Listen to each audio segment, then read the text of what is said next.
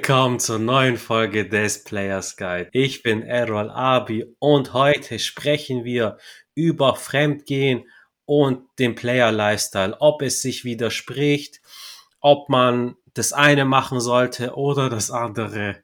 Das erfahrt ihr in der heutigen Folge. Heute habe ich wieder meine Frankfurter Elite mit am Start, Adonis und Tinwohl. Adonis, direkt die Eingangsfrage an dich. Jeder Mann träumt insgeheim ein Player zu sein, dem alle Frauen zu Füßen liegen. Wie kann man ein Player sein, ohne fremdgehen zu müssen? Ich grüße erstmal alle unsere Zuhörer und danke für dir, für deine Einleitung, Errol. Ja, also ich denke, Fremdgehen ist ein psychologisches Dilemma geschaffen von der Gesellschaft. Denn ähm, ein Franzose, Marcel Proust heißt er, ähm, könnt ihr mal googeln, sagte einst mal, es ist, un es ist in unserer Fantasie, die für Liebe verantwortlich ist, nicht der andere.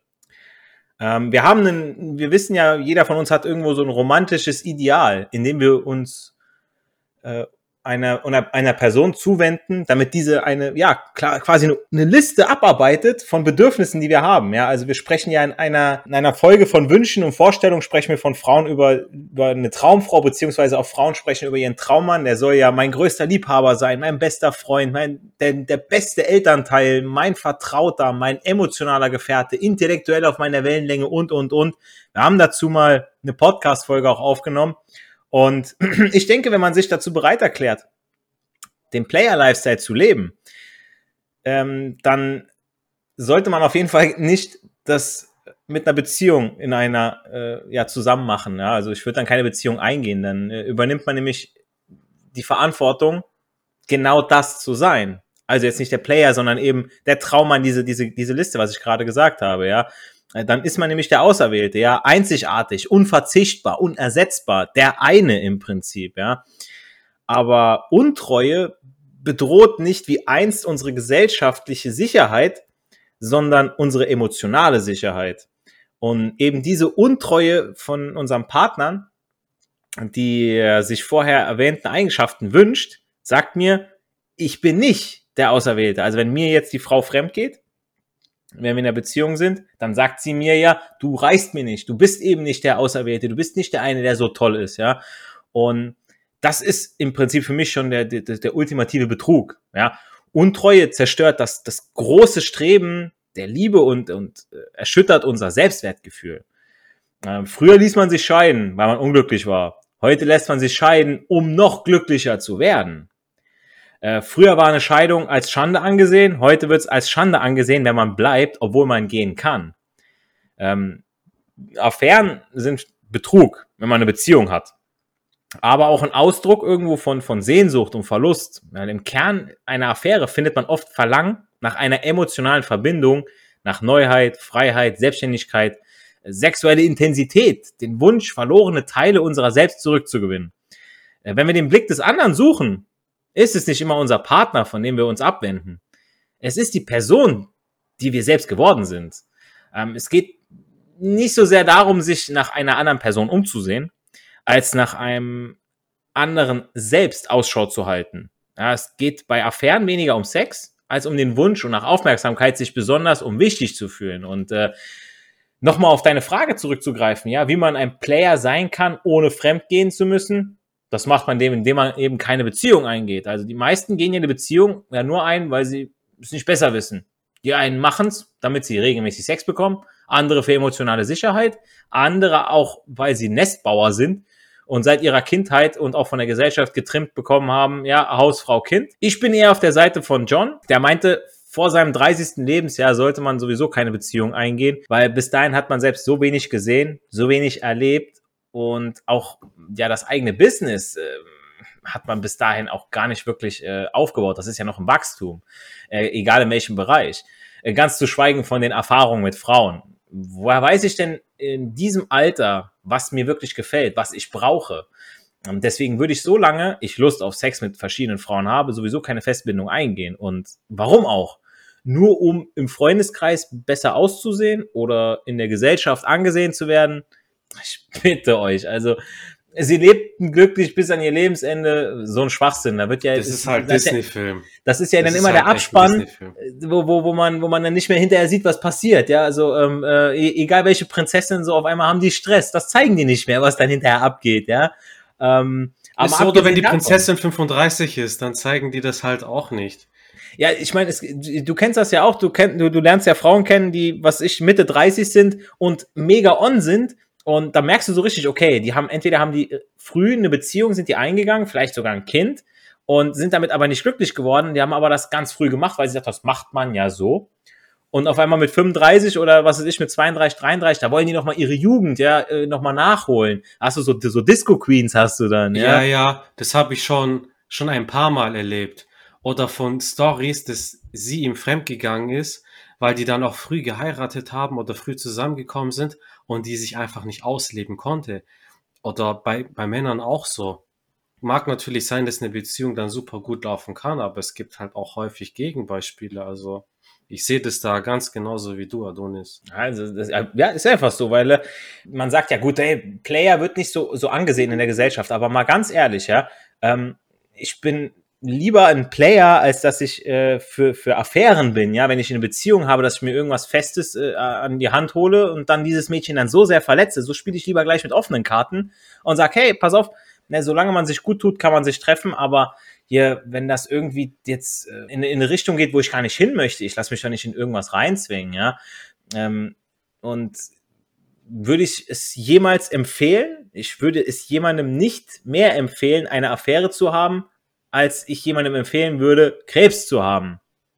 Und doch wissen wir, dass Leute, die krank waren, oft darüber reden, wie ihre Krankheit ihnen eine neue Perspektive gegeben hat. Also bei Krebs, ja, oh, ich habe dann auf einmal mein Leben ganz anders definiert. Ich habe auf einmal mehr Risiken eingegangen. Ich dachte mir, ich kann, es kann morgen schon alles vorbei sein. So, das ist jetzt bei Krebs. Jetzt stellt man sich das vor, okay, man ist mal fremdgegangen oder so, oder man hat mal den Player-Lifestyle gelebt, ja.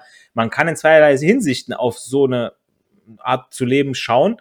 Schmerz und Betrug auf der einen Seite, Wachstum und Selbstentdeckung aber auf der anderen Seite. Was wäre, äh, was, was es für den einen getan hat und was es den anderen bedeutet hat. Ja, und dementsprechend ähm, kann ich wirklich, also ich von meiner Sicht würde sagen, wenn man sich wirklich noch nicht ausgelebt hat, und das zählt für Frauen wie für Männer, ähm, das muss man auch mal wieder sagen, so dass das Kerle werden ja immer so gehypt, wenn die viele Frauen hatten, aber wenn eine Frau mit zwei Typen schon was hatte, dann wird die schon komisch angeguckt. Macht das nicht. Ähm, ihr wollt auch irgendwo jemanden haben, der ein bisschen Erfahrung hat.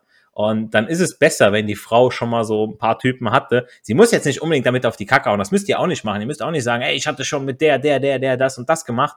Und auf einmal habt ihr mit einer, mit der, mit der ihr das gerade erzählt habt, eine Bettgeschichte und dann versagt ihr. Dann, dann, dann sieht das nicht gut aus. Ja, ja Mann. Na, lieber nichts sagen und dann komplett eskalieren. Das ist besser. Genau, ihr merkt schon, wenn die Frau es drauf hat, das merkt ihr. Und dann seid ihr zufrieden, dass irgendein anderer es ihr bestimmt beigebracht hat in unzähligen Stunden und so weiter. Das ist wie wenn ihr in der Schule seid und habt irgendwie nicht die Grundschüler, sondern die haben schon mal so ein bisschen, so ein bisschen Basics. Ihr könnt da schon mal weiterarbeiten. Das, das flutscht dann so, ja. Und das ist da ganz genauso. Ja, Mann, ganz genau. Mir fällt sogar eine kleine Anekdote ein zum Fremdgehen-Thema. Das war Anfang letzten Jahres. Da hat eine, ein Club neu aufgemacht in Stuttgart hey, Tequila Bar Club, ein bisschen Werbung geht raus. Und da habe ich auf meine Bros gewartet und da saß einfach eine, die hat ein Getränk getrunken. Nee, die stand. Und wir hatten Blickkontakt. Ich habe mein Glas gehoben, sie hat ihr Glas gehoben, die kam direkt auf mich zu. Die kam aus Polen, die war nur ihre Mutter hier besuchen in Deutschland. Und sie war halt super flirty. Das hast du die ganze Zeit gemerkt und 20 Minuten später haben wir die ganze Zeit rumgemacht. Wirklich. Wir wollten auch in drei, vier Hotels gehen, aber die waren da alle ausgebucht, weil da Messe war in Stuttgart. Deswegen haben wir kein Hotel gefunden. Also ich hätte die wirklich mitnehmen können, wenn ich eine Location hätte. Wir haben dann auch Nummern getauscht, dies, das, jenes, noch Kontakt gehabt. Und beim Schreiben in dem Nebensatz, die erwähnt so, ja, die ist bei ihrem Freund. Ich so, ach so, Freund. Und dann habe ich halt die Instagram gestalkt und ihr Freund, die sind schon lange zusammen. Aber das hat sie ihm wahrscheinlich nicht erzählt, dass sie mit jemandem im Club rumgemacht hat. Vielleicht war die unglücklich oder die ist zusammen mit ihm, weil vielleicht gesellschaftliche Konvention. Sie ist da alleine hingegangen, schon mit der Ausstrahlung, ich, ich schlepp heute einen Typen ab. Und das war halt ich, der nicht mal wusste, dass die einen Typen am Start hat. Also, ja, Der arme Typ, auf jeden Fall.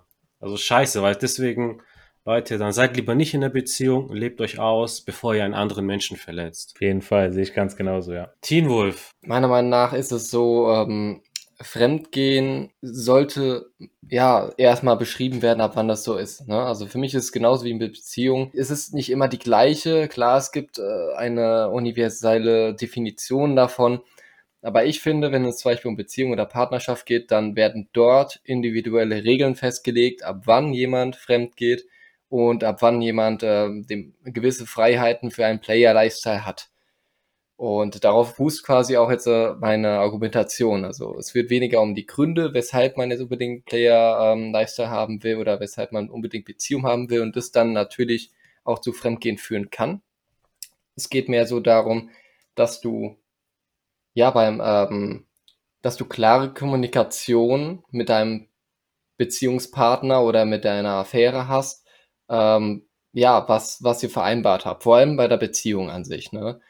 Da kann es durchaus sein, dass äh, wenn ihr eine offene Beziehung habt, weil die, die gibt's ja, die gibt's ja schon, es gibt ja sogar Polyamore und sowas, ähm, da ist es dann ja abgemacht, ne? Und dann ist es für jemand anderen, der jetzt, äh, wenn jetzt eine Frau einen Mann küsst, ne, ist es für den einen Fremdgehen und für die andere schon abgemacht an sich, ne? Also das, deswegen ist es so ein bisschen zwiespaltiges Schwert an der Seite. Ich persönlich sehe Fremdgehen eher ähm, gebrochenes Ver äh, Vertrauen. Wenn ich, ich jetzt zum Beispiel mit einer Freundin zusammen bin und wir hatten ab abgemacht, dass sie jetzt äh, nicht allein zu Partys rausgeht oder so und sie macht es, dann ist das für mich schon Fremdgehen an sich, ne, weil wir das ja so abgemacht haben. Und es wäre für mich durchaus auch ein Grund, quasi Schluss zu machen. Ne, also für mich ist es sehr wichtig, so ein so eine Grenze zu zeigen und es auch wirklich ernst zu meinen. Erst dadurch erkennt man, wie wertvoll ein Mensch auch ist ne, und wie sehr er an seinen Werten festhält. Ah, Teen Wolf, auf jeden Fall. Vielen Dank für deinen Input. Leute, ihr habt jetzt auf jeden Fall einiges von uns gehört, aber was ist denn eure Meinung dazu? Das würde uns un ungemein interessieren. Schreibt es uns gerne auf Instagram unter dem Hashtag Frag die Bros. Geh raus, spreche eine Frau an. Erfolg hat immer drei Buchstaben. Tun, sei Macher und kein Schwacher. Lasst uns auch gerne eine 5-Sterne-Bewertung auf iTunes da. Das hilft uns ungemein für den Algorithmus. Damit hören wir uns in der nächsten Podcast-Folge wieder. Haut rein.